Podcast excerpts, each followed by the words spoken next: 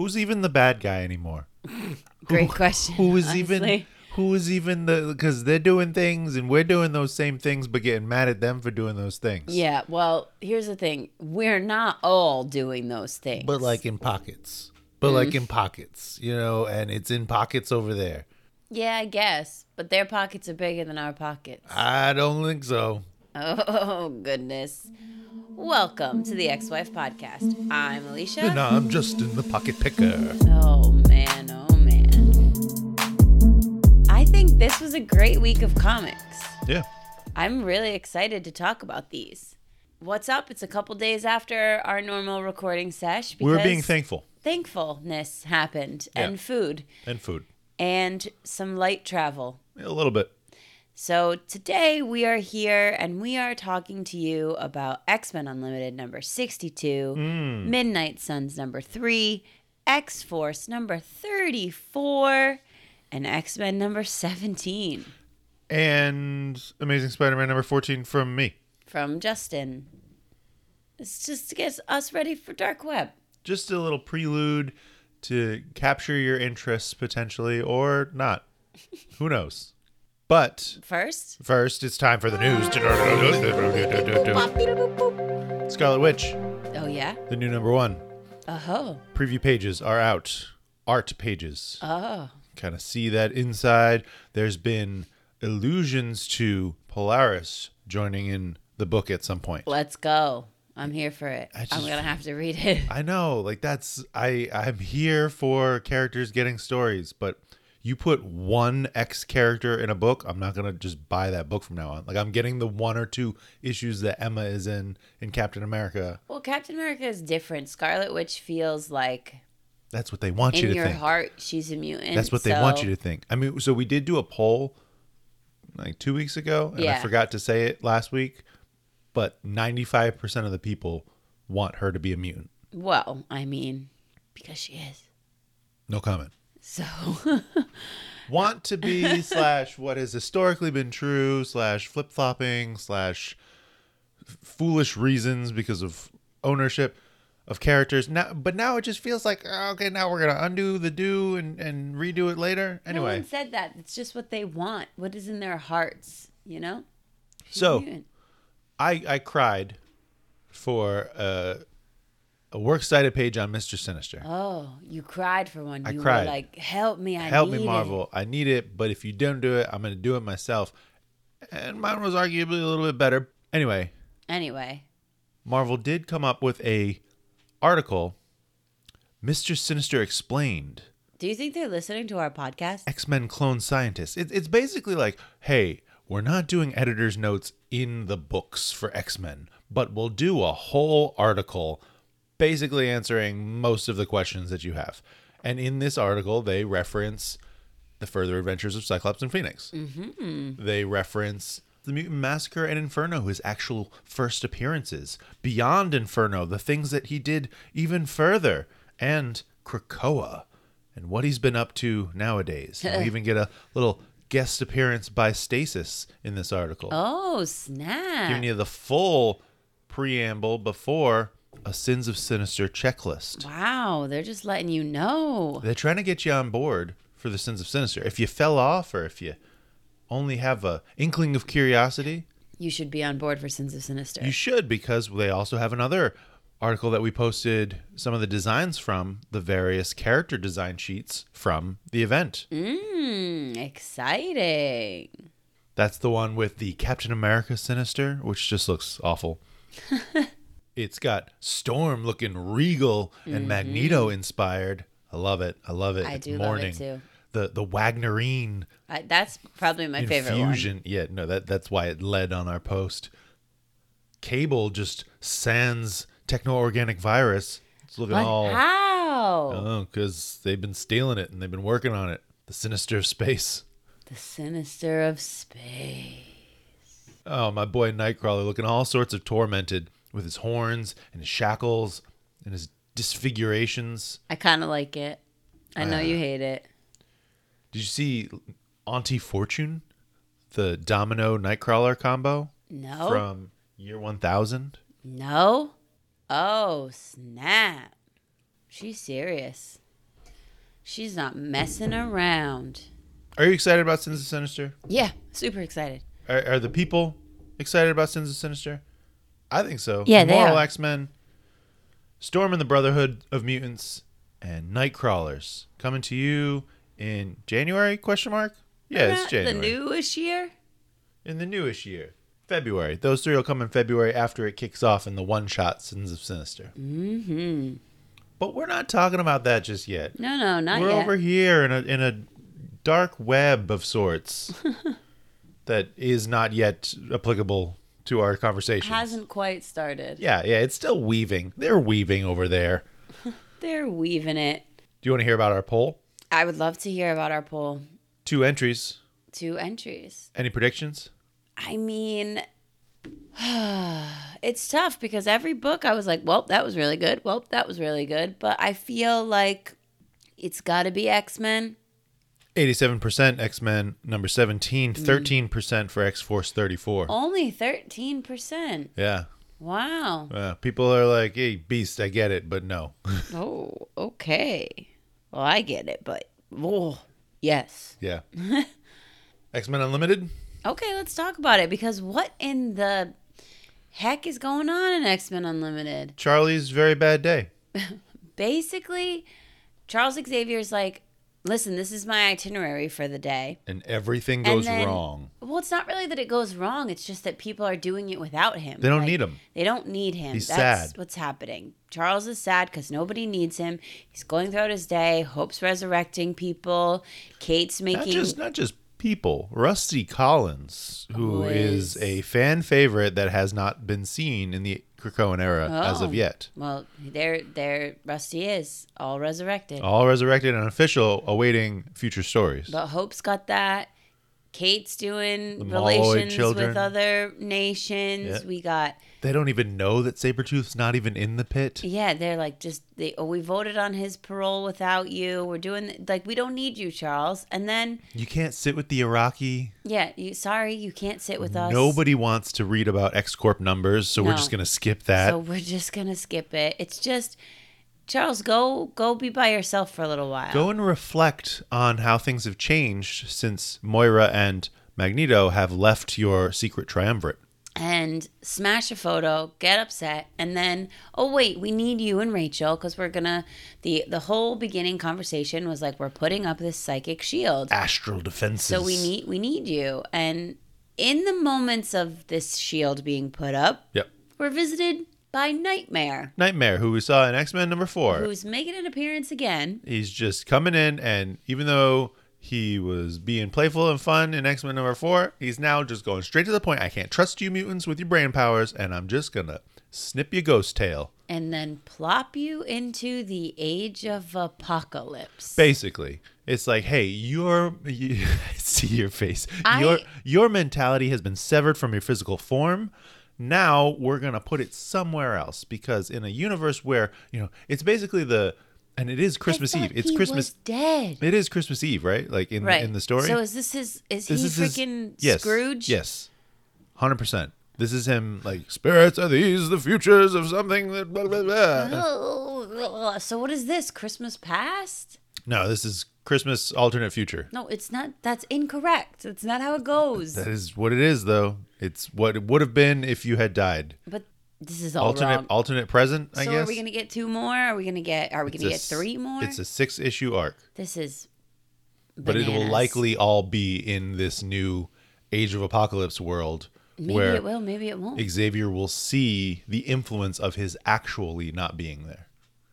And I think it's it's I read a little bit in an article that it is what if the Age of Apocalypse came out of House of X. Interesting. Okay, so see, I don't like that because this is my conflict, right, with the situation. Charles is fine lately. He's just kind of like chilling in the background and Charles is fine. You heard it first. like fine, not good, just fine. He's there. He's not causing too much of a disturbance. Right.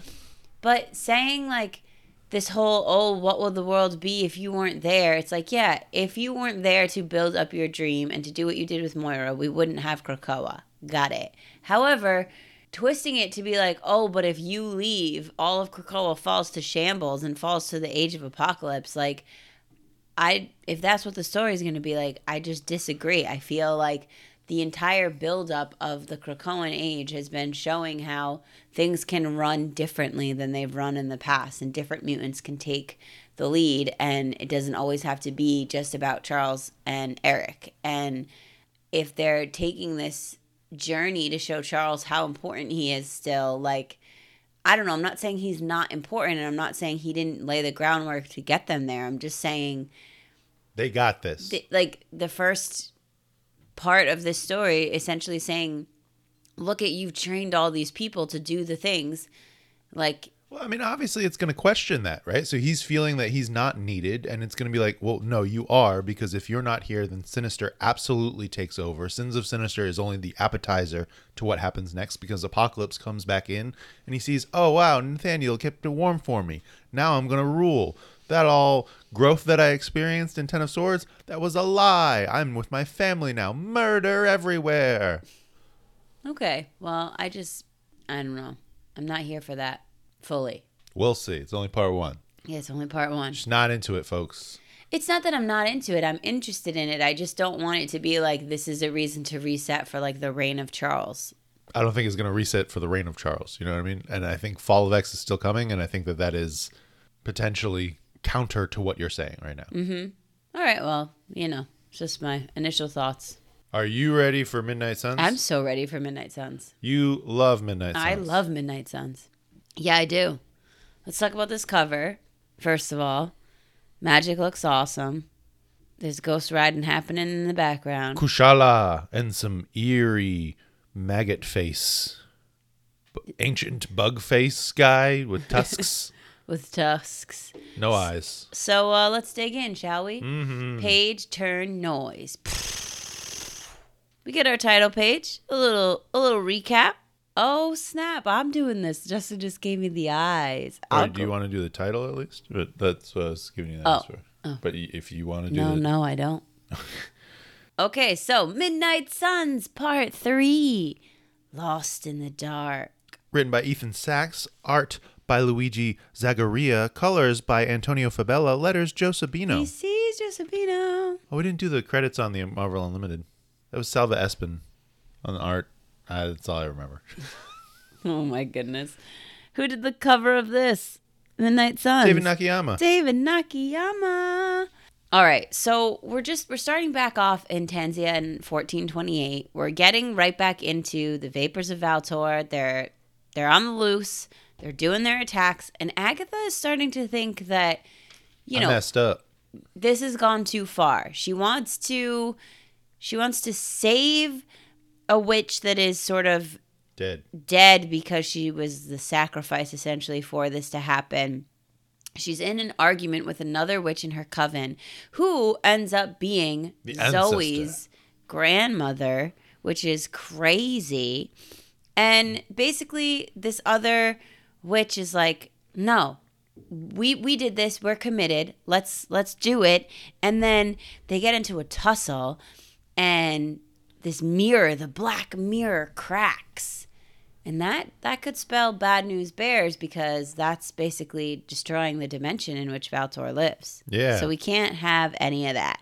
So she's not here for it. Cut to She's now for it. cut to present day and Agatha and Zoe are in the tomb of this witch and they are here to destroy the black mirror because if they destroy the black mirror then they destroy Valtor.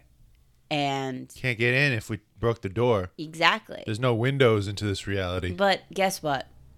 Grandma Witch is a ghost, and she is not okay with her arch nemesis mucking around in her tomb. So she's mad. On She a magical field trip Oh, we're back with our sons. with the team, on the edge of the dark dimension, and Wolverine is just straight annoyed about being here. Much like I imagine any Wolverine fan who happened to pick up this book strictly because they like Wolverine 100%. is feeling. Uh, like, what is this? What am I doing? Why am I here? This book is about magic. I don't care. but there's a tower, okay? There's a tower, and we got to get to that tower because secret towers are generally the answer to getting out of dangerous How do we do it? Demon bats. Yeah, we're gonna. There's demon bats, but we're gonna possess one with the Ghost Rider power, and we're gonna make our way to this tower. And I love this demon, demon bat. bat is so cool. It's terrifying, but in the best way. Yes, in the best way. And So they crash land into this tower. yes, they crash. Now, Blade very specifically said before, I feel like this tower is very vampy. And at first, I didn't catch what that meant because I'm still new to all of these characters and comics. So I forgot that Blade's whole thing is fighting Vampire vampires. hunter. And so I was like, oh, vampy, as in vampires. Got it. Oh yeah, giant bats makes sense. So they crash land. Nico is taken, right? She's grabbed by one of these vampires, and they're basically like, get Yeah. out of here. The wizard belongs to us. We're holding a wizard hostage, okay? you didn't even know that. We let that slip. we are the children of Mahruk. Yeah. And they're not they're they're not into you coming here because they think they're here to save the wizard. No. But they're not here to save the wizard. not even our side quest. We just want to get out of here. Cut back to the tomb, and Zoe has some choice words for her grandma ghost. She's like, back up off Agatha. Agatha is not in control of me. I am more than just my last name. I've got this. Go away. Then we go away. We don't know what happens We next. don't know. Because we're going back. Nico's parlor trick not oh. impressing the vampire men. Oh. Poor Nico. You know, she's really trying to use some semblance of her magic, but it's just not strong enough without her staff. And in comes Blade. oh and snap! You got firewood. he's like, listen, I know how to fight vampires, okay? I have all these tricks up my sleeve, but do any of the rest of you want to help me? In comes Wolverine, in comes magic. I love seeing magic just slice the heads off vampires. It's pretty fun. And we all know Wolverine likes to fight a good vampire here He, and there. he likes to have purpose, and the fact that he can stab something makes him so happy. Look at that smile, ear to ear. he loves it. He's like, yeah, I'll slash this Finally. I can stab something. Let's go. Let's go. Shout out to Ghost Rider I know, I love it. Kushala. Kushala does their explosion, and everyone is like, "Oh, damn! All right. Okay, All right. let's see what's up." And then we get a little Little quiet time. little pep talk between Magic and Nico, which I thought was really sweet. This idea that you're more than just your powers, and you're still magical, and you're still an important part of this team. And even though you don't have the full scope of your powers, you still put yourself out there for the team and for everyone. So Yeah, Nico's story has been a big part building in the background that she is constantly questioning herself, her place here, whether she adds value without her staff. So the thing that I was, you know, so at this point in the book, I'm like, all right, what's going to happen here? Like, how is this going to work? This team is trapped here. Okay, I thought this book was called Midnight Suns, but the Midnight Suns seem to be lost and not really in the action. Then we get this door, which this was hysterical to me. This door that they need to get through to get to this wizard is magical. But you can pick the lock with an just- adamantium claw. Just, pick the lock. not at all sophisticated lock picking system. Storm Just- would be upset by this happening. I'm She in. has lockpick sets aplenty in her headdress. Doesn't matter. Wolverine can just cha cha. And then, oh, wait. Not only do we get the sass and mm, stuck up nature of a Doctor Strange type character, a Sorcerer Supreme who knows all, but that Sorcerer Supreme just happens to be one of my uh, Tony Stark. favorite people, Tony Stark. Uh, you hate him, but you love to see him chained up against the wall like this. because when Tony suffers, we all win. He is no, that's not true. He is uh, the sorcerer supreme of another universe, so he's not from their universe, and he is being held captive here. He makes a deal. I will help you guys get out of here if you help me down. Oh snap! Back to the tomb. Now we know what's going on. The grandma witch has possessed Agatha, and she is not for destroying this mirror You can tell by the misty eyes. by those smoky, smoky eyes. Oh, here's Tusk Face on the other side of the mirror. Yeah, and so basically, the Valtor realm is controlling, is making the decisions, and we're not going to destroy this mirror No. because Valtor's coming. He's coming. And then what do we learn through the end of this book? Oh, Dope new costumes. well, we learn that the team, in order to stop this apocalypse, must travel to this alternate dimension in which Valtor lives to take him down. And Right. that I was like, oh, yo, I'm super pumped about this. And then, you know, Tony's over here working on something. What is he working on? Flip the page, new costumes. Oh my God. I love them. I already took a picture of it. I was like, don't do this, Alicia. Don't make. the one, one- the one appearance costume that Magic is going to. But look at her. Like, look at her. nice hit. She That's looks great. so amazing. It's intense. To be continued. I can't wait. Honestly, I'm loving this book. I really am. I like the wit. I like the magical storylines. Hey, next, ancient evil attacks, but are the suns too late to stop it? No, Are they? no. You got to ask me, big picture. Big picture. What do you think? It was good. It was good. You don't care. I, I, it's not that I don't care. It's that I, I'm not as excited about it as you are, and I know that, and I'm, I'm trying to be. It's just, you know, I'm, I'm on this magical quest. I'm on this journey. It just felt very segmented. It was like, what are these guys doing? They're getting suits. That was the, that was the whole thing. It's like they're finding some random vampires They're getting suits. and they're getting suits. you think they're getting suits was the big takeaway? from their story, yeah, it was all right. Nick Nico's still judging herself. It was a cool way to also, you know, I even said I, I liked it. It moved everything forward. It added to the mysteries of the mirror as well as the action adventure of our team. They keep finding ways for individual characters to bring their specialty to the group. Nico holds this main narrative interest of her feelings of inadequacy and those uniforms. They're dope. Uh, that was the big picture. I mean, I guess well, how I saw it was we're using Agatha's story and Zoe's story to introduce you to the dimension that this team now has to travel to. And I Mm-hmm. thought that was the big takeaway was that the secret to solving this isn't happening in the 616 dimension. It's happening in Valtor's dimension. It's happening in these other dimensions. So you thought the team was stranded, but really they're they're the ones Exactly who can get where they need to be and, And we're I doing interdimensional travel. Clea knew it the whole time. No, I don't think so. She's Sorcerer Supreme. I don't think she knew it. I don't. But So you're already thinking about making this magic cosplay? That was my one question. yeah, I am. I took a picture of it immediately. I almost posted it on social media, but I was trying to wait until like the Saturday time frame because I know that some people don't read their comics right away, and Well, especially it's Thanksgiving, been a yeah. Thanksgiving weekend. So I was trying to not spoil that. So, but I already took a picture of it. I thought I've thought about it. I've dreamt about it. I have too many things going on right now, but Yeah. it'll be on my list. Any questions for me? Any thoughts about this book that you'd like to tease out? I mean, I, I I guess what is it that would make you more interested in the book? Is there anything like do you want to see more battle? Do you There's enough battle. it's just not, not a storyline that does it for you. It's just not a group of characters that I'm immediately drawn into. You know, I, I get Magic and Wolverine are there, so I'm like, okay, mutants.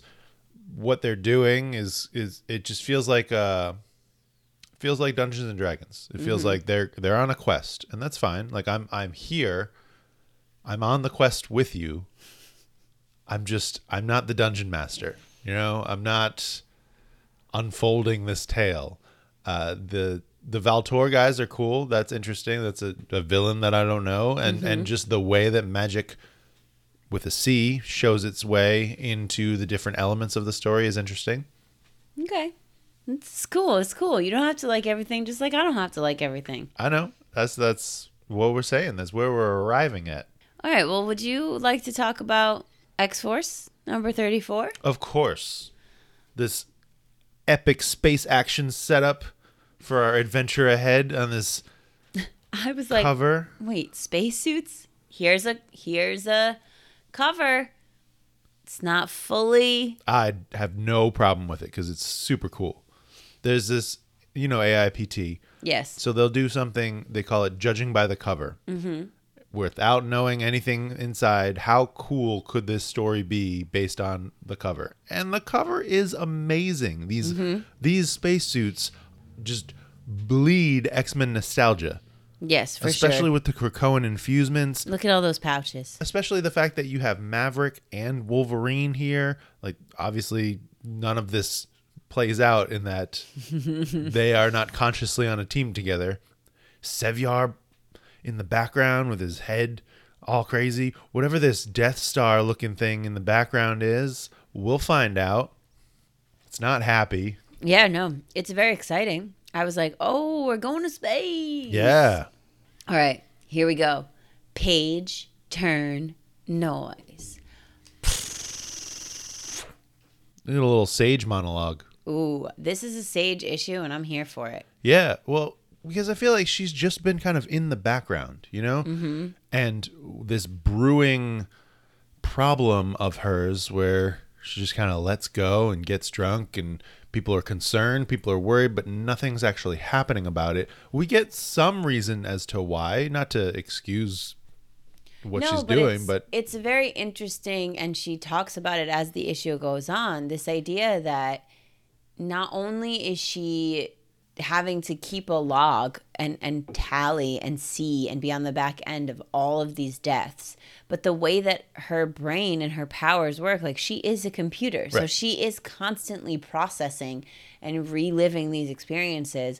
And then not only is she doing that but she's like feeling this strange disconnection from it because she's, She's- just puppeting it happen right, right. She's just the intel, and Right. she's the processor, and, so she she's watches it so she's feeling all of these deaths, but she's not actually feeling them. and she needs to just like clear it away and the honestly the um these whole opening pages the the art the voiceover the seeing sage like get more and more lost in herself as the numbers and things around her are just like piling up and then the way that she goes to the green lagoon to sort of like blur them out Yeah. it's a really i found it to be a very satisfying story because i've wanted to know what's going on in Oh, sage's yeah. head like i've wanted to feel some sense of understanding of what it is that she's going through and why she's choosing to to drink so much Right. and Well, and it's interesting too to contrast this to what Beast does, Mm-hmm. and the fact that Beast does these exact same things, but he's so calm and enjoys it seemingly. And Mm-hmm. that you know, compare this to Wolverine's last issue, where he was just sending Wolverine on all of these kill missions, Right. And how many of those racked up, and just the not legitimate reasons as to this guy spoke poorly about mutants in a newspaper, so he needs to die right right? And so he's just dialed in on it. And I think having Sage as right because Percy's argument has always been all right, Beast is on one side, Wolverine's on the other side. Mm-hmm. Sage kind of something that's tethering them right but not really in between the two of them because Wolverine is like it's like they're on different spectrums. Yeah, for sure. And I love honestly the artwork and seeing all the different like battles and missions and I know Wolverine is MIA at the moment. And they play that true, But even this- though the cover doesn't tell you that. But Right. But this team up, this Domino, Omega Red, Deadpool, yeah, I feel like that that's a cool dynamic. That's the murder squad. That's basically all you need. Is it, I keep on calling Omega Red and Deadpool the murder boys, but Mm-hmm. you add in some luck and and also weapons ma- manipulation. like, Yeah, that's a great team. Yeah. And we're here at the title page. Headspace. Blackout. Written by Benjamin Percy, art by Chris Allen, colors by Guru EFX, letters Joe Caramagna. Oh. VC's Joe Caramagna. And that cover, Joshua Yes. Cassara and Dean Oh, White. Yes, Joshua Cassara. All right. Let's go, Digging Madrox back team. into this story. I just I love how many different ways we can find work for Madrox. A bartender? Yeah. Scientists? You Got know it. Space freighter team? You better believe it. 100%. They can do anything. They can do it all. How Forge, what are you doing? like I don't I don't want to encourage what you've been up to, but co-opt this power so you can just duplicate yourself everywhere. But also, no, you're up to some other stuff that we'll get into later. Yeah, you're up to some other things, Forgy Forge. So basically, the dupes, they're doing their freighter business, but oh wait, someone's here. Right. You can't traffic pedals and not get noticed by the new space pirate team. Watch out, Starjammers and I guess Marauders as well. Why? Yeah, watch out because the man Blackmore, he's here. I think it's cool to just take him and what he was in Arakko, what he was in our first introduction in Wolverine, and just extend that. Yeah, obviously, this guy, given the playing ground of space, would now up his game. He's like, whoa, whoa, whoa, whoa! I didn't know there was so much to plunder. Seriously. I gotta get that. But Eh. there's nothing to be got. Everything's gone, and your ambush Has the has double- been ambushed. Yeah, the double crossed double crossers, Maverick and team on the other side. Which at first I was like, oh snap.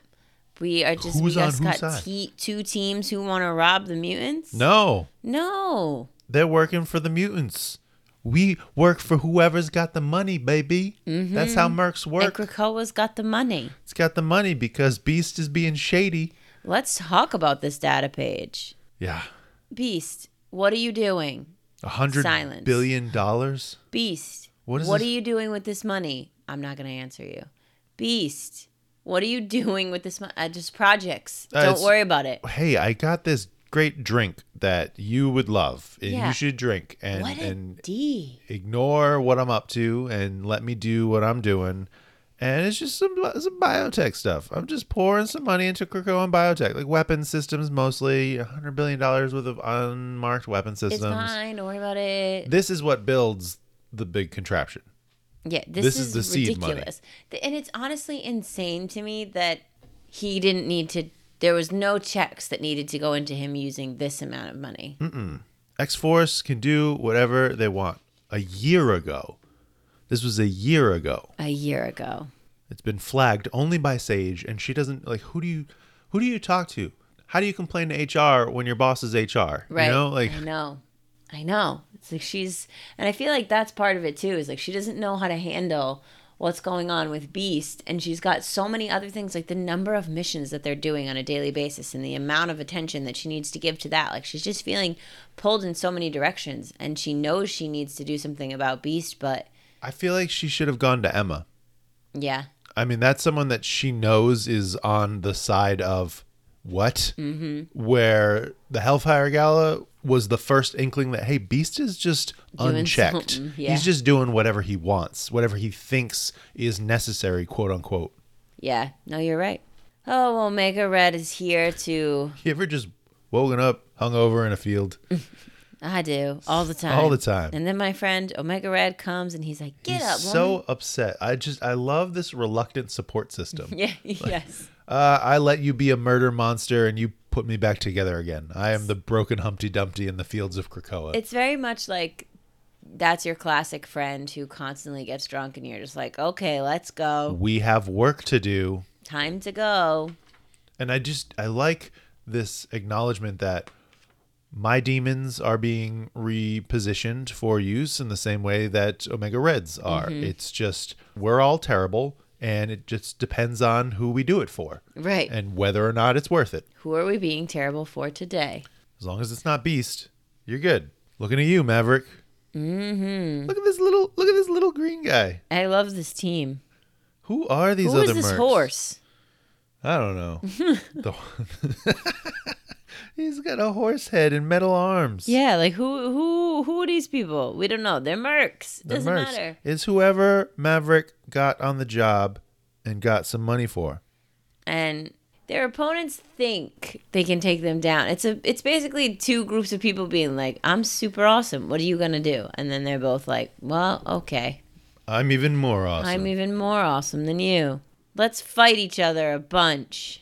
But Maverick's team is kind of kicking butt over here, taking prisoners. And now we have Domino on a solo mission. a Xeno mission in Italy. I don't I don't love what's happening here.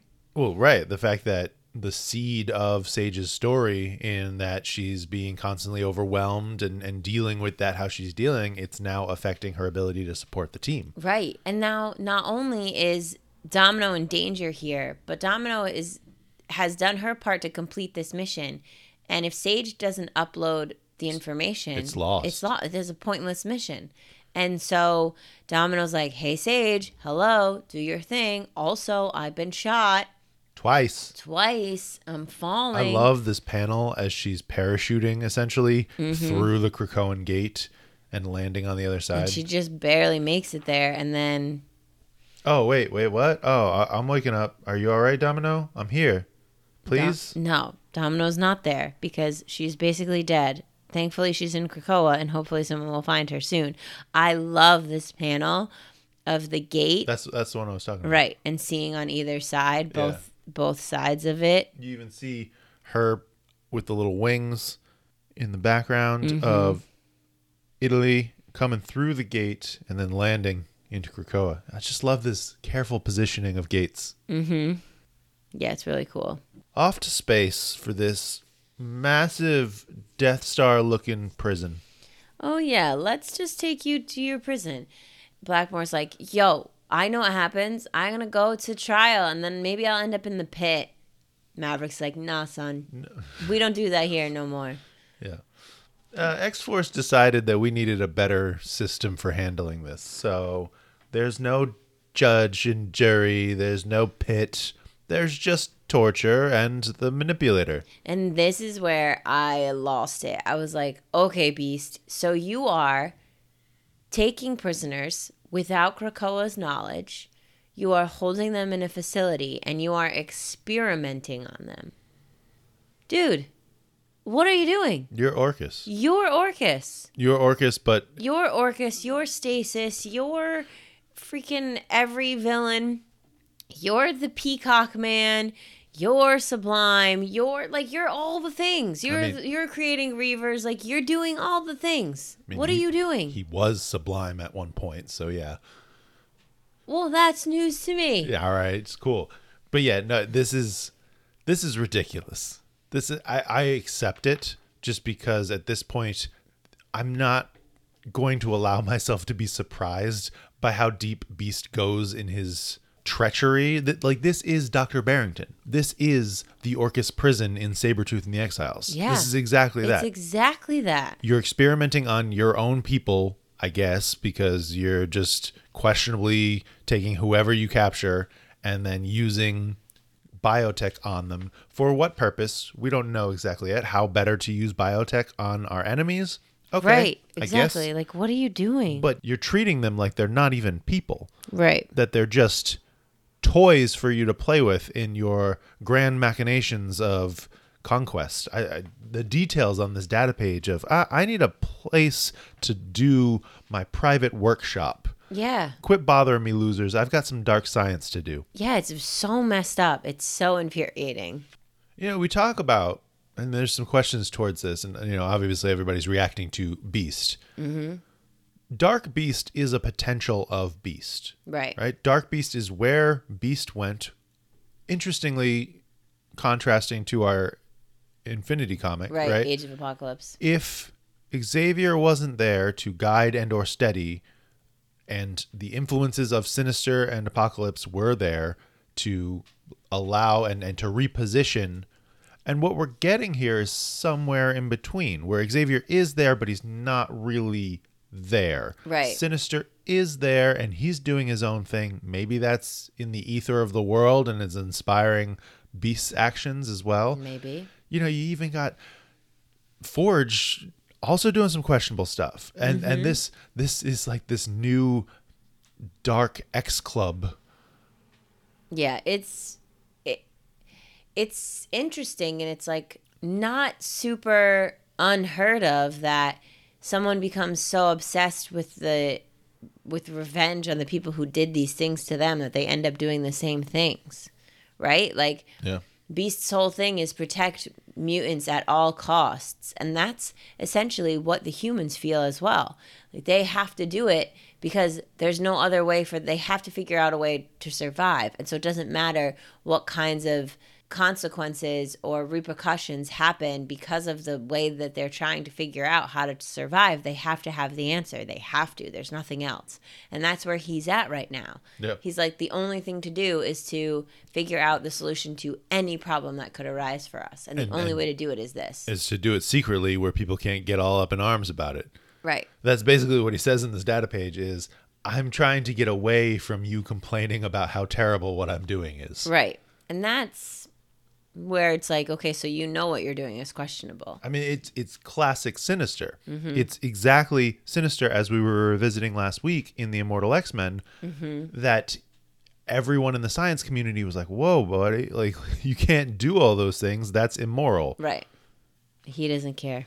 And Krakoa doesn't know about it. Well, it's it. not that he doesn't care. Well, I think he doesn't care in that he he's not emotionally affected, but he is doing this for what he believes as the way to safely benefit the greatest number of Right. mutants. And that's something specifically that Ben said when we talked to him is that he he referred to this story, and I don't remember the name of the story, but it was this idyllic town and everything was great and there was this monster that was essentially having children fed to them mm-hmm. to to keep everything great and the the one the jailer person that was doing that dirty work they were taking that burden onto themselves and saying well you want this paradise mm-hmm. this is what you need to do to safeguard this paradise And I- and, and beast believes that this is what he needs to do Right, right. And I think that that's where it gets icky is Sure. because he it doesn't have to be this. He just I think sort of the trajectory of how he got here is all the things that he's gone through before and he's so afraid to lose it that he's created this narrative for himself that he has to protect it and this is how he's going to protect it. Because in the past these are the ways that they've constantly been taken down by the opposite side and these are the ways that they've lost. And he can't now that they have this he can't possibly let them lose it so he has to come up with all of these threats and, and he's creating threats that don't exist or he's making more out of something that is small because he's so afraid and that fear has spiraled into this delusion that this is what he has to do to protect Krakoa. Yeah. But we get a guest appearance of Solem, who breaks Ooh, Solem. Blackmore out. Like, why, why are you helping me? Well, it's because this guy's crazy. And Also, he's. how does Solem know about this? Well, Because Solem knows everything. Solem's sleeping with everyone and gets the dirty secrets. And he even references the fact that he was just in hell. I love the, the phrase that he ends the book on. My sympathy will always be aligned with the sinners, not the devils. Yes. And here's the thing that's that I thought at the end was like, cool. Here for you here, Solem. Great. Love it. Please don't let Solem in this prison break be the thing that like I want the team to take down Beast. I don't want someone else outside of X Force to be the one that takes him down. I just feel like it's not as satisfying as it would be if the members of X Force are like, what the heck are you doing? Yeah. You know? You want it to come from inside the team that they Right. are the heroes, essentially, of what they're right supposed to and just like i want i don't want someone to come to them and say hey this is what beast is doing and have it like slap them in the face i wanted to, them to find it out themselves Well, I mean, you're building who those people could be in a a small pocket, right? Mm-hmm. Maverick seems to have no allegiances unless you got money. right And so the idea that he would tell X Force is, I think, off the table. But Sevier, and even now with this team up with Solem, they can't go to Wolverine, who would be their contact because he is Beast Man, mm-hmm. literally Beast's Man, and is just the blind killing machine that Beast has going on in Wolverine, which seems like another test of these Krakoan biotechs, Mm, right? maybe, yeah, that collar. That collar, yeah, that's exactly another extension of this work that he's working on. It's crazy It's it's crazy, and I I just I have to I have to just let go of what I know Beast to be, and I feel like we all just need to Mm-hmm. understand that go. there was something that happened in between where we were before Krakoa and where we were at the start of Krakoa that Beast saw some stuff or he Mm-hmm. went through some stuff and he is a changed person. And from that point he's only gotten worse. And if you haven't been able to reconcile to that point, then you're you're still like, what happened to the bouncing blue beast? He's gone. Right. We yeah. don't have him. He's not here. Maybe we'll have him again in another story. It's not this one. All right. Ben Percy has been, and, and it, it's there. It's there over the last three years. How we mm-hmm. got to that starting point, not exactly there. But hopefully, the more that comes out as the reasoning why, I think there's some cross influence from Brand. I think Brand sees Beast as her way out of both Orchis and Krakoa, mm-hmm. especially with this prison system in space. Like, he's essentially doing her work for her Right. you now have another station with the deadliest of the deadly that you're manipulating and using all this technology on Yeah. That's true. unaligned to Krakoa or, or Orchis. Like, this is her escape plan, Yeah. This which I think is cool because it connects X Force and Wolverine, and then now it's tying into the bigger story of Brand. Yeah. Yeah, I think too and what I was saying before is like it doesn't necessarily have to be a slow build. Like it could have been a quick shift of having this thing and then being so afraid to lose it that you just spiral out of control. You know, you don't you you've been striving for this safe haven your whole life and now that you have it, you're just so afraid to lose it. You're saying for Beast? Yeah. I just it's just so much. It's been from that start. It's just getting to that starting point that I feel like is the question. Is the the mm-hmm. reason why everybody's like, "Hey, what happened to Beast?" Like from there, we've just gotten worse. Yeah. But how'd we get there? What you're saying is that it's because he's wanting to protect what they have. Right. Like the Krakoa was formed and then he instantly went into panic mode because he has something that he's been trying to attain his entire life and instead of being able to enjoy it, he just instantly went into but I must protect it and that At all costs. spiraled him into what he is now. Yeah. Spacing out is our next issue's tease. We've kind of talked about our big picture thoughts. Anything else you want to say? Kill the beast, basically. Basically kill the beast. but also yeah we all love sinister we love sinister for what he's been doing even though it's evil stuff we don't love beast for what he's doing because it's Here's the thing. secret evil stuff and it's manipulative Sinister experiments on himself or on like with the exception of the Moira situation, the Moira clones. and the upcoming nightcrawler Right. chimera Right. But up until this point, Sinister is not kidnapping beings and experimenting on them against their will to our knowledge and essentially putting them in slavery to do his work. Like, interesting parallel to forge's suit in caliban yes. Yeah. And Sinister has no shame saying, I'm a villain. Beast thinks he's a hero. That's the difference. You know? And also just think I don't know of Sinister experimenting on people while they're awake, while they're against their will. Like, I, I just, so- I don't know. I know you haven't read it, but I showed you those posts that I did about Sinister and Mm-hmm. the fact that he was experimenting on the children of Project Black Womb Right. to essentially put his DNA into their subconscious and eventually take over their bodies. This is to that degree type of experimentation and manipulation. Right, but I'm not saying that Sinister's a good guy. Right. And I'm not saying that, but like he he's like I'm a villain. I know who I am. Beast is like, no, I'm a hero, and I'm gonna do it in secret though, because I know y'all are gonna tell me it's wrong. Sure. Yeah. You know, Yeah. Beast is the. I'm just speaking to the point of you saying, oh, we know what Sinister does, but we're not as mad at him as we are at Beast, and it's like, well, that's because Sinister does what he does, but He does it for the country of Sinister versus Beast doing it for the country of Krakoa. Right. Sinister sees it as him working for himself, the the world that will be of himself versus Beast essentially trying to keep it together for Krakoa. Mm-hmm. Questions? Mike loves Mariah Carey wants to know if we can just all recognize that this is darker than Dark Beast. I mean, sure, I don't know how dark Dark Beast got, but this is feel like- pretty dark. it it's getting to it. I feel like this is in Dark Beast's wheelhouse, right? Literally genetically manipulating people against their knowledge and will. This is Dark Beast. That's rough. I'm Red X Baby is calling out that the writers want to make Beast worse, but don't seem to care how they do it. They're hmm. just they're just making them worse. And I don't know. I don't know. I think Ben Percy's got a plan. Sure. He's he's thought out how he's doing this and why he's doing this and how it all connects. We just don't see it yet. Right. And it all connects in the sense that everyone's seemingly doing similar things. Right. Right?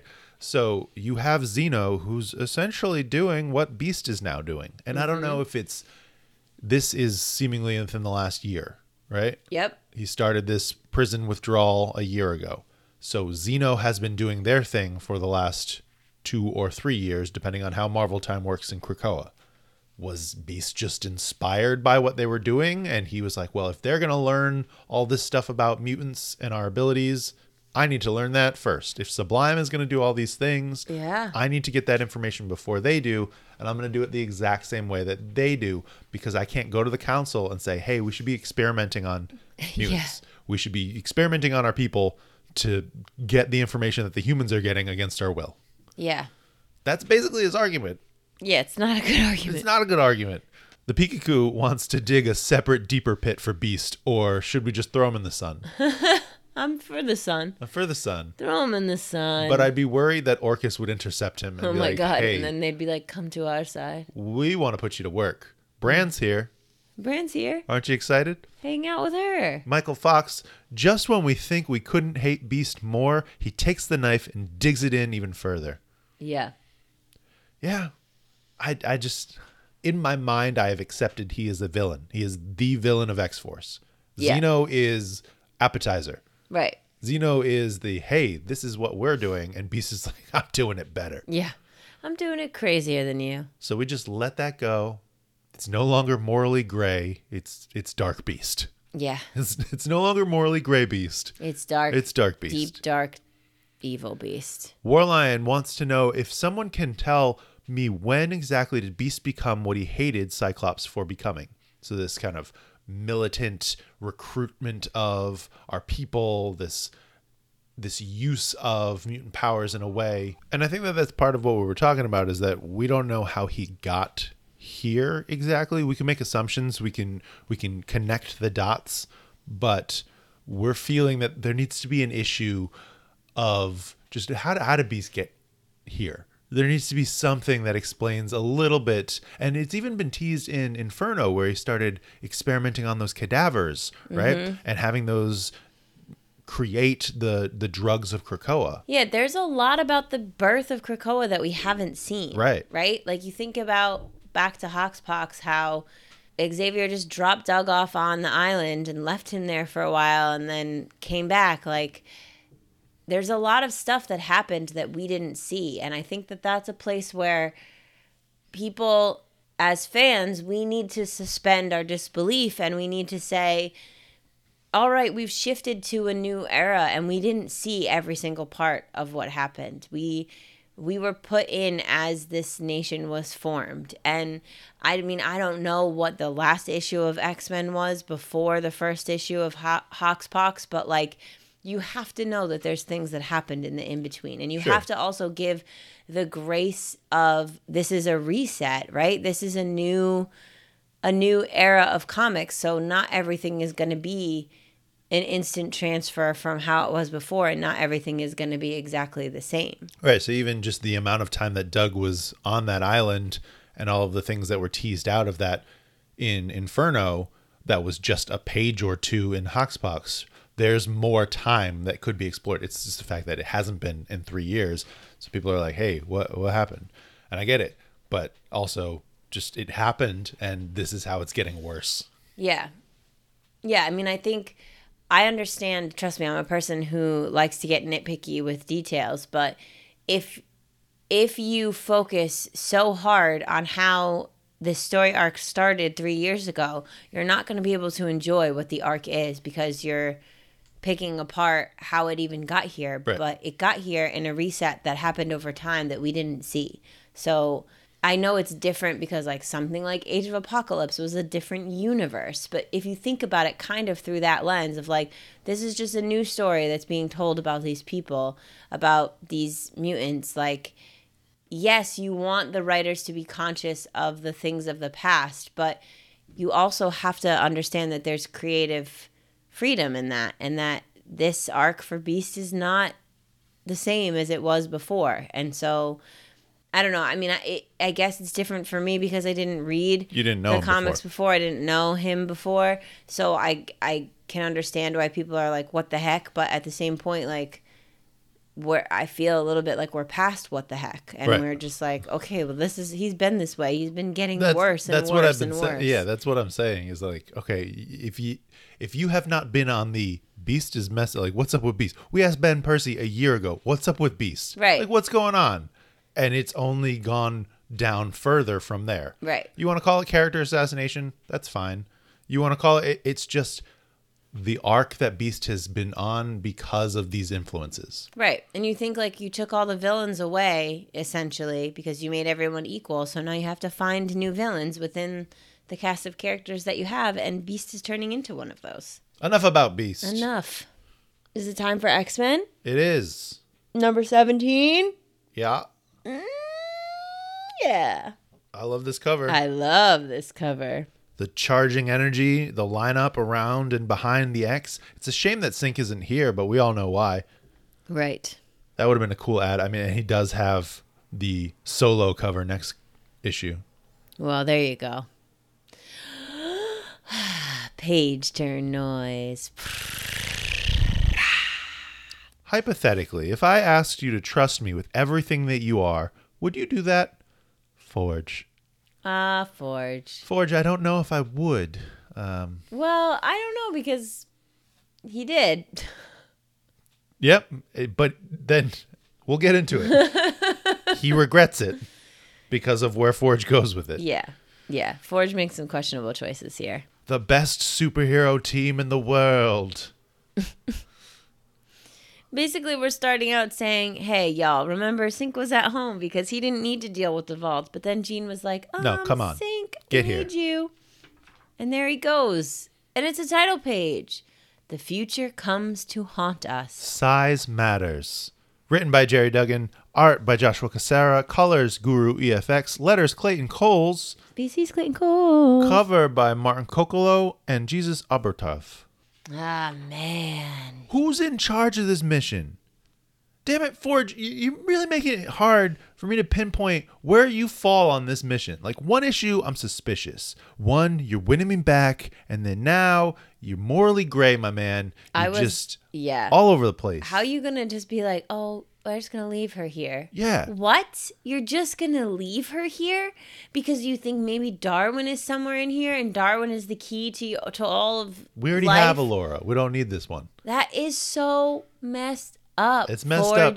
It's messed up on the fact of like we don't know what would happen to her if she continues to be here. But also it's just the silence suit. You're just constructed pieces of who you were. Yeah, Caliban, you're not really Caliban. I kind of just sewed you into the fabric, so go ahead and shut up right now. I just stole your face and I came up with this at least so I you got to give him at least a little bit of credit for that he feels bad after he's done it. Sure. He was in the moment. He was like, "Oh no, I shouldn't have done this." All right, I'll let you I'll wake back up, Caliban. You're not just a suit face. You mm-hmm. are a person. You have agency. Let's figure this out. and then At least do you sense Darwin? No, but I sense trouble. I sense trouble because Serafina. Serafina. You coming into my house to break my things? I smash your face. And then we've got Wolverine claws. Yeah. Which is that because of Mystique? Because we learn later in the end who the third mutant in the suit is. And Yeah. it's not Wolverine. I don't think that that's Mystique. I think that that might just be another upgrade in the suit that's not actually Wolverine. Mm-hmm. Because of the fact that it's pink and, and kind of like tech of some kind. Mm-hmm. You know, these aren't adamantium, these aren't bone. They're like lasers. But Serafina wants to talk to the mutant in the suit. I don't want to talk to you, man. You're, messed rude. up. Yeah. Well, that's fine. I don't want to talk. I have some bleeding out to do anyway. You've stabbed me and I need to bleed out. So I guess you two can have a nice chat. Ah, the action shots, the fighting back and forth. I love the colors too. Yeah. It's it's really great. And then she just she straight up asks him, "Did you basically stick those people in tubes out there?" Very good. Yep. Yes, I did. All right. Why? Because war was going to happen. All right, fine. But why did you do it? I wanted to know what happens. This, all right. I'm happy with where we end because it puts things back on the shelf a little and it allows for the Children of the Vault story to continue. Obviously, the Children of the Vault was not going to end here, mm-hmm. but this is a little suspect. that I- she just walks that away. She just walks away, and that Forge takes that as like, okay, we're good. Right. She actively knows that there is a lie outside the vault. Mm-hmm. And everyone knows inside the vault once they leave because she's able to tell them. Right. But also, you know, the mutants did save her. So she's sort of I feel like she falls in this in between of like, well, okay, I trust you guys a little, and if you're trying to like save all of life, I feel I'm going to let I'm going to let you go now cuz I got what I needed out of you. And maybe she doesn't want the rest of the children of the vault to be free. Maybe she doesn't want that kind of future. Hmm. I don't know. It just feels like their whole thing, right? Yeah, think- yeah, no, for sure. I'm just devil's advocating Yeah. over here. But we can't even we can't even sit in that realization for too long because these cords come out of nowhere and stab Forge in the brain as Caliban is just all sorts of confused. Forge, what's going on? So we go into his dream world, His dream of what Krakoa should look like, what it could be. and there, This is the, this is where I'm like, hey, get some Madrox DNA and make it. Just make it happen. This is my Chimera combo from the first year. You take Forge, you take Madrox, and you take Exodus, and Oh you my just gosh. do whatever is necessary. How do we get this? How do we get the tree houses for everyone? Let's go. Let's do it. Look at Krakoa. We don't see him just yet, but look at Krakoa just like hanging out. He looks so happy, He's so big and strong. Watching his lava river. yes, Krakoa looks happy. Krakoa looks cool. But guess who else is here? Darwin. Darwin. And he's happy and cool too. because he, look at Forge is wearing the Captain Krakoa suit. Oh yeah. And and Darwin basically is like, listen, I was being experimented on. It wasn't great. It was kind of terrible. But the way that I survived was I put myself into the systems of the vault. And now I'm a giant computer. I'm just data. I'm just So- code brain. Don't even worry about it. I've been here for thousands and thousands of years now, working out all sorts of things. And it's so much easier to pass the time as code than it is as a fleshy body. So why don't you take Wolverine? I'm cool here. I need to see how this plays out. but also I can be two places at once. and that comes up again later. Yes, later. Forge is back. He's back to his conscious self. Yeah, after he's left to fall to his mental death. So he and Caliban go and do the right thing. Yeah, I think I heard somewhere along the way that is what the X-Men do. Right. The right thing. The right thing. Caliban should be on the team. like what why is that the person why is Caliban the one that's telling you what it means to be an X-Man? You are an active card carrying X-Man. You silly biscuit. And then cut to outside the vault. Oh, what's going on? Synch is here. I'm What- here. What's wrong? Nothing, man. Why We're all smiles. Why is everybody smiling? Why is everybody being so weird? Uh, it's just because, um, boom, it's Laura. She just says, hi. What'd you think when you saw this? When I saw them together, Yeah, when you saw when you saw this reveal that she is out, they are meeting. You know, it, it was always building to this. We kind of talked about it at the end of last issue too. That why couldn't there be two Lauras? well, I know you got spoiled. yeah, so, So I didn't really have any A reaction. I Okay. didn't. I wasn't. I can't give you an answer because as soon as I saw her say hi, I was like, mm, they're gonna make out because I saw the page on the internet. Yep. So I think I may have felt like a little differently because her body language in this image could feel a little bit like reserved, where she says hi, and then, you know, like the way that Scott says maybe Laura will need some time. Like, I think if I had not had the next page spoiled, I would have been like, ooh, what is going to happen? But I knew it was going to happen, so I didn't really think about it at all. What did you think? I thought it was the happy ending. you know, it was, it was just it's what Synch wanted. It's what we wanted for him in this way. Like this is the way that it makes sense mm-hmm. versus trying to have the current Laura be your Laura. Right. And then this just creates all sorts of questions and interesting developments for what it means to be a different person, what it means to be resurrected, how we deal with the difficulties of multiple iterations of one character. Like this this fuels all sorts of questions that can then be played with and answered. Right, for sure. And then there's nothing but love for this page Right. of her jumping into his arms Well, and then it just him. it just continues the love story that was so great in the first couple Mm-hmm. of issues of Children of the Vault. That one intro and then the two back to back towards the end of Hickman's run. yeah.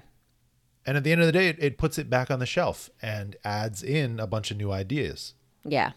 I just the line I missed it too. Darwin, he was like, "My gift is to survive anything except X Men First Class."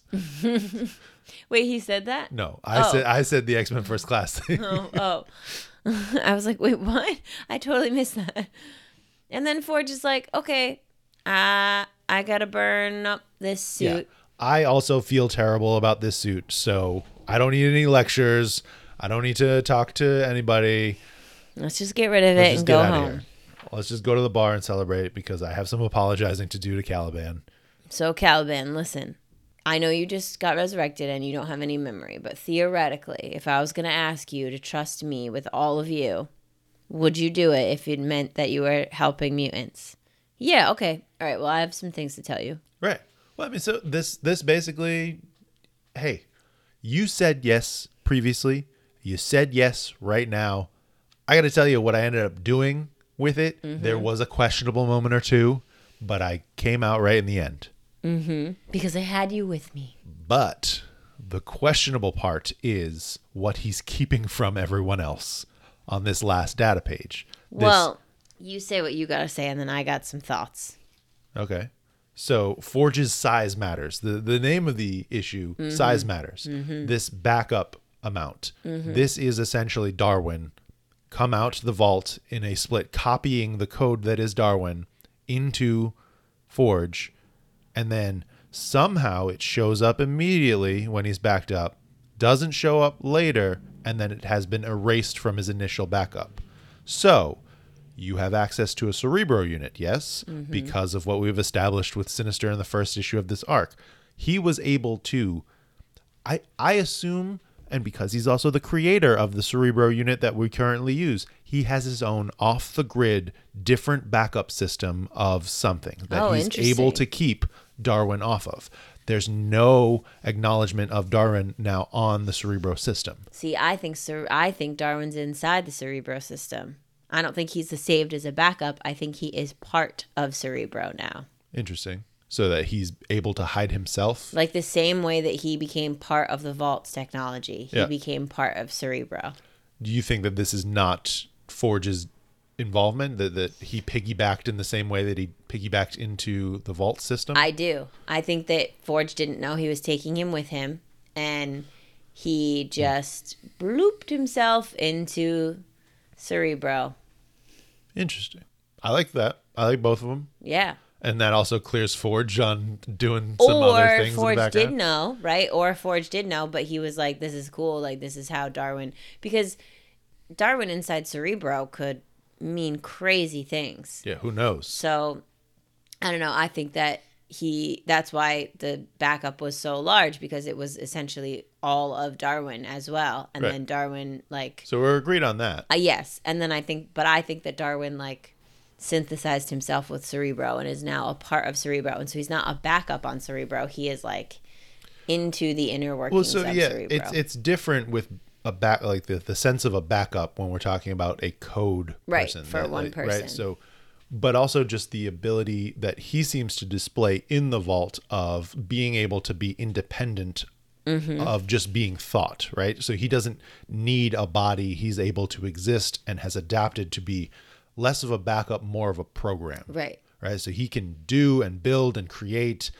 And now, in the same way, and I think that there's some some interesting point in him saying how he snuck into the vault versus how he's now snuck into potentially Cerebro. Mm-hmm. It's also just Cecilia's comment about, oh, you know, it's great because our biggest brains should be really big. so Yeah. we, we, we get that for Forge, but where did it come from? It came from Darwin's potential. Right. Yes, it's very interesting. Wounded wolves. Oh well, I feel like we're gonna get a we're gonna get a meeting of the Lauras, or what's gonna happen here? We're gonna get something, and it's Synch on the cover. And Wounded Wolf is a very specific issue of Uncanny X Men, Mm, I feel like I've heard that before. issue two hundred five, with Wolverine on the cover. What the- happens? It's basically the introduction of the Reavers, and it's him losing his mind because of some manipulations. Interesting. Big picture. I mean, I thought it was a great issue. I thought there was there were ups and downs. I have many moments of all caps in my notes where I was like, "Oh snap, this is happening. Oh snap, this is happening." And you know, another big reveal in this this the last few pages, the final mutant in the suit is Tempo Right. to to keep him alive and well that whole time. And it's like, does does Tempo know you used your power? No. So interesting. I mean, yeah, I thought there were so many great reveals and just interesting twists for character moments, especially with Forge. And then, you know, you got to love a, a grand reunion. So, The fact that no one seems aware of Forge's suit building makes me think that Sinister's question of uh, it makes me still toggle between does Cerebro does Forge have like a black market Cerebro? Does he mm. have something off the grid that he's able to pull from because somehow he's able to do these things and there's no log of it because I believe that there's like a log kept of Cerebro's action. It's a computer, it's a system, mm. right? So there should be some how does Cecilia know about the suit using tempo? That's another Yeah. question. But yeah, I thought she involved in the making of it? no, just because of the way that she refers to it. His monstrous suit made use of Tempo's mutant gift and allowed him to effectively live inside a bubble. Yeah, it's very interesting. Yeah, I thought it was a great ending. It was a little quieter than I was expecting. And like I keep on saying, it, it puts the vault back on the shelf for a little while and adds a new wrinkle or two with Darwin being in there, potentially also being out here, mm-hmm. a second Laura, which is a ton of new stuff, and the Forge development that's Yeah. been throughout this arc. Yeah. That was really great. Mike Loves Mariah Carey is happy to see that Darwin has been uploaded into the Krakoan ecosystem. Mm-hmm. That's a part of it. How that's going to play out is the interesting part of this. Yes. But Darwin's back and Wolverine's back. We got them all. John's Comics with on Instagram, who is part of the Omni X Men that we guested on a week or two ago now. Yes. Talking about classic Rogue. He says, all caps, vaults. All the vault stories are superb, and this one was no exception. Powerful and intriguing. Agreed. Yeah. It's just flexing all the different potential powers that they have and making you think with new added details Yeah. where they could go with this, what they could do further. What happens next? What's Serafina doing right now? She's telling everybody. She's telling everybody. everybody. How do you not tell everybody? All right. I don't know, unless you want to be the one to be in charge and you don't tell them anything. I don't know. You want to be the head child? You want to be the, the favorite child? The Pikachu is curious. What does the return of Alpha Laura mean for post Vault Laura? Will they read as separate people in Cerebro?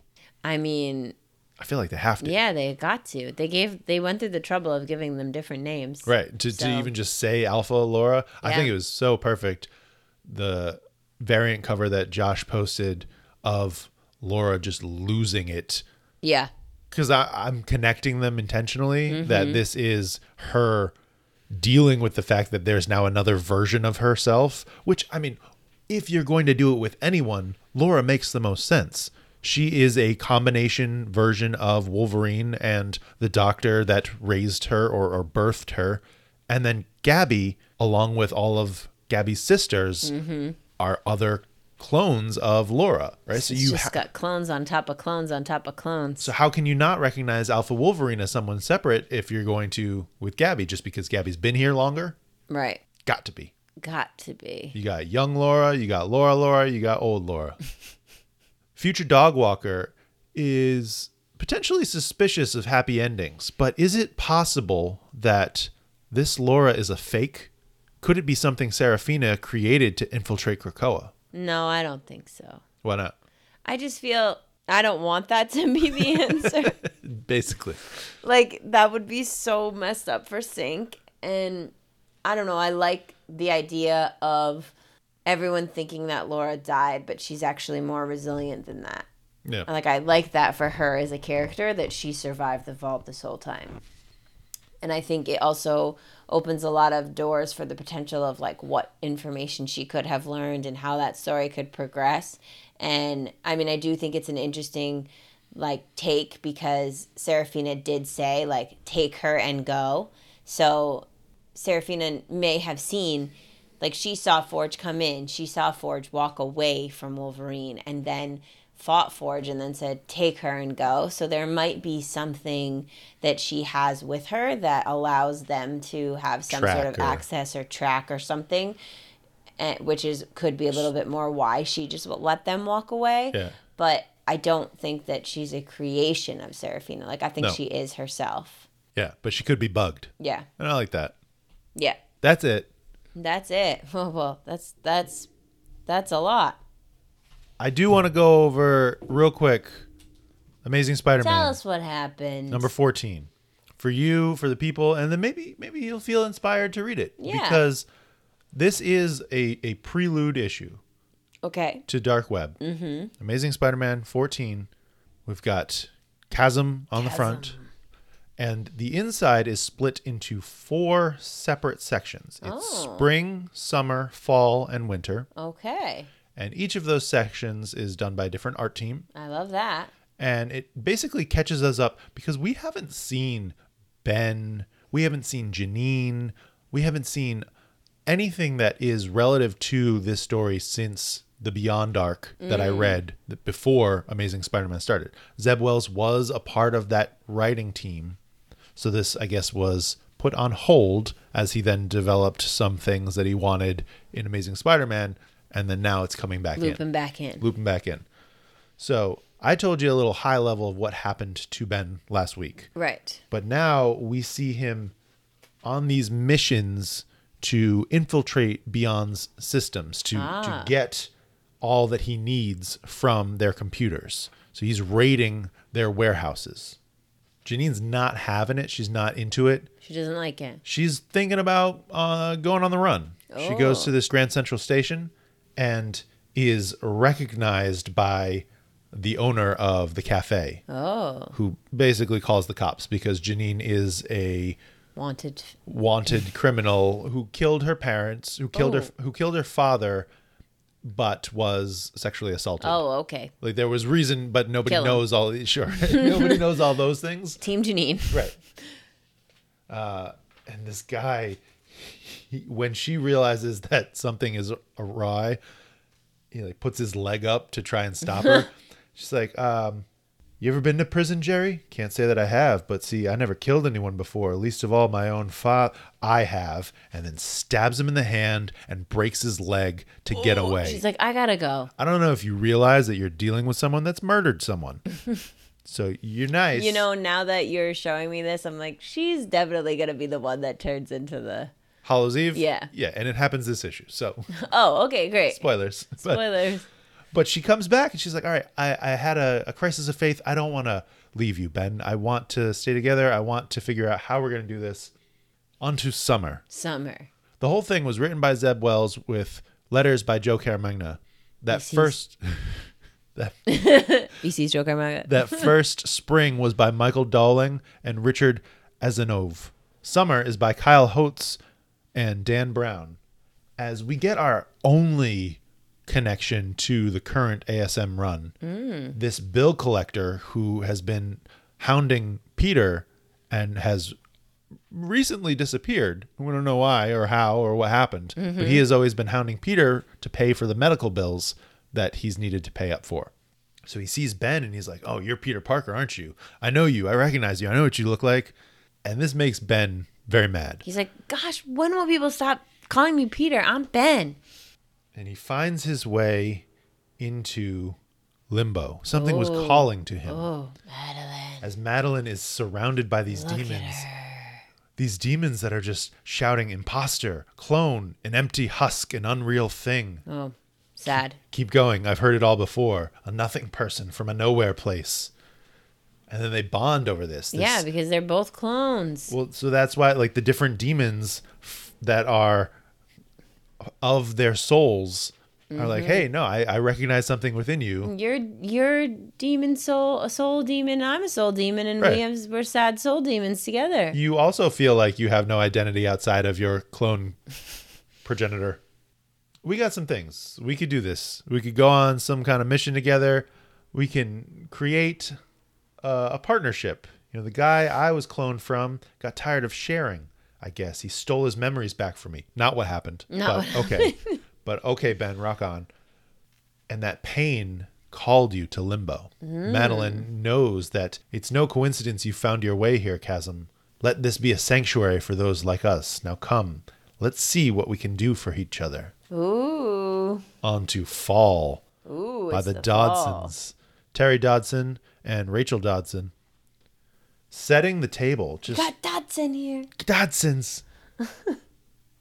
We're now in the fall. Everyone's living in limbo. Janine's here, and Oh, everyone's living in limbo. and she feels helpless. She feels like she's not able to do anything as part of this this group, this she's team. She's just chilling. She's just a human, you know. Yeah, she killed someone, but nothing oh, crazy. Don't, don't worry, Maddie will help you. Don't worry, I have this severed finger of S'ym that I can do something with to release you in the same way that he released me, Oh. my inner self. I can Oh. let that come up, but you have to ask me for it. Can I have it?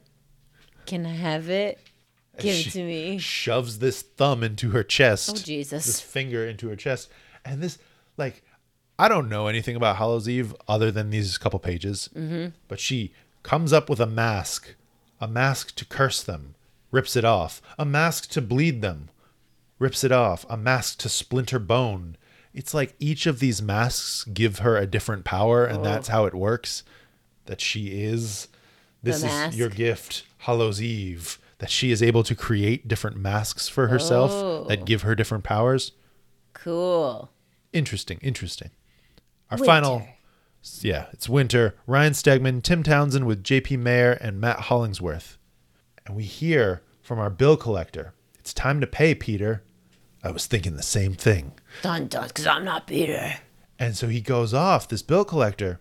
He's like, Everybody says you're a good guy. I don't see it. You're dodging me. You're not doing anything. Ooh. How does it feel to be a fake Peter Parker? Oh, a fake Peter Parker. You you should have put the comma stronger in your speaking, Yeah, sir. because he said, "Did you just call me a all red fake, Peter, Parker? And Ben goes off I'm him, not a fake Peter Parker. I feel better about it. grabs him by the throat. I'm Ben something. He doesn't remember his last name oh. because what we talked about last week, Oh, right. where his memories have been manipulated and altered, oh, things have been removed. But he goes ham on this bill collector, just bam, bam, bam, throws him over his shoulder and brings him back to limbo. Oh gosh.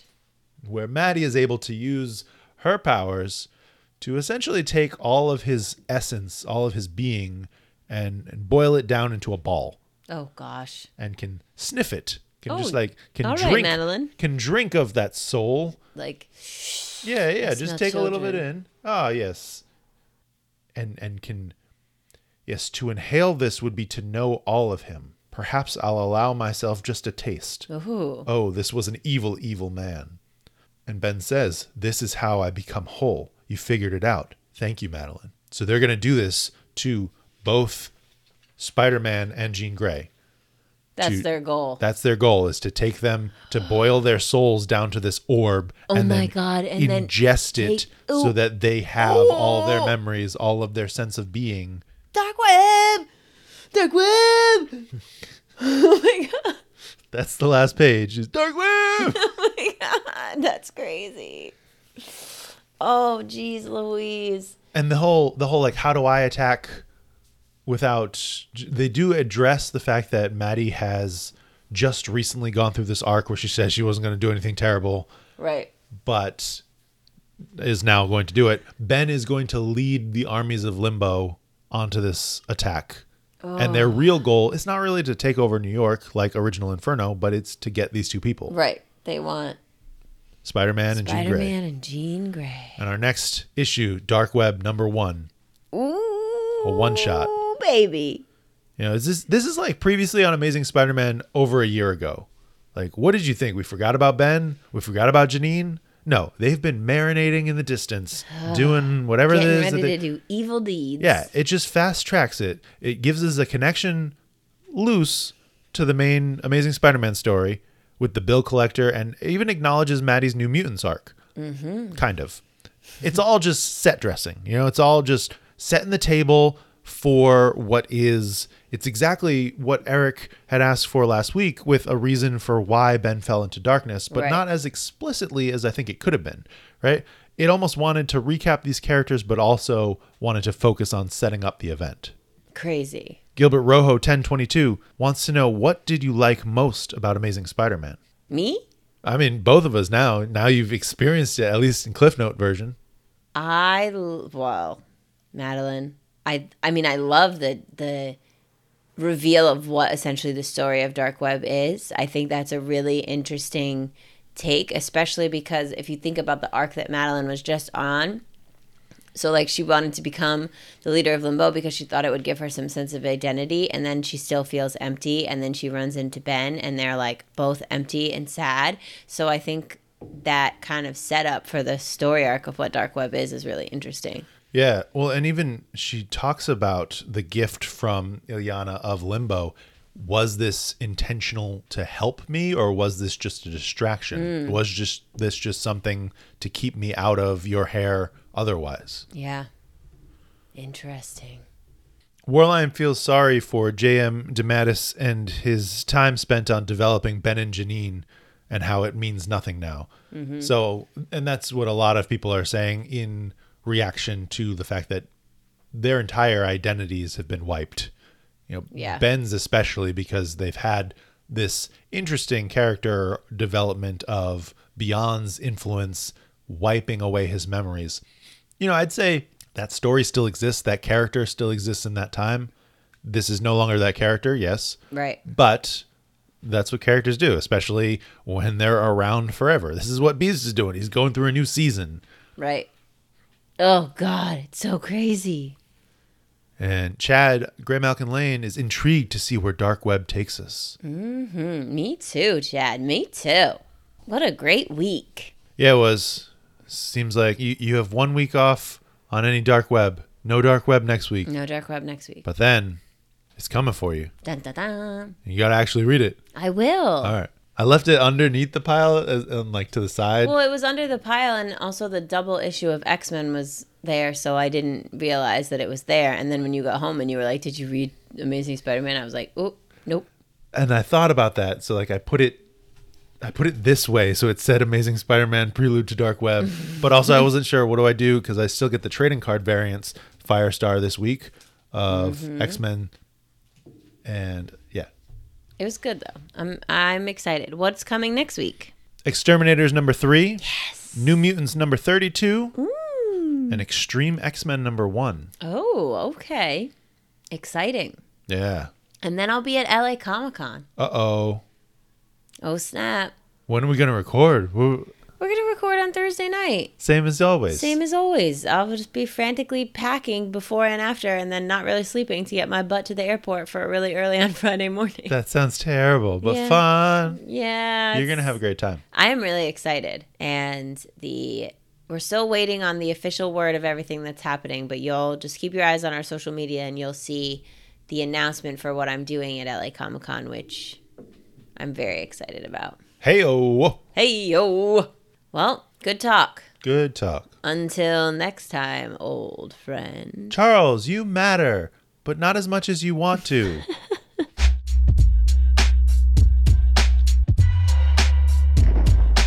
Thanks so much for joining us today on the X Wife Podcast. Be sure to leave us a review and tell your friends. the X Wife Podcast is produced in Providence, Rhode Island by Alicia and Justin. Our music is by Quan.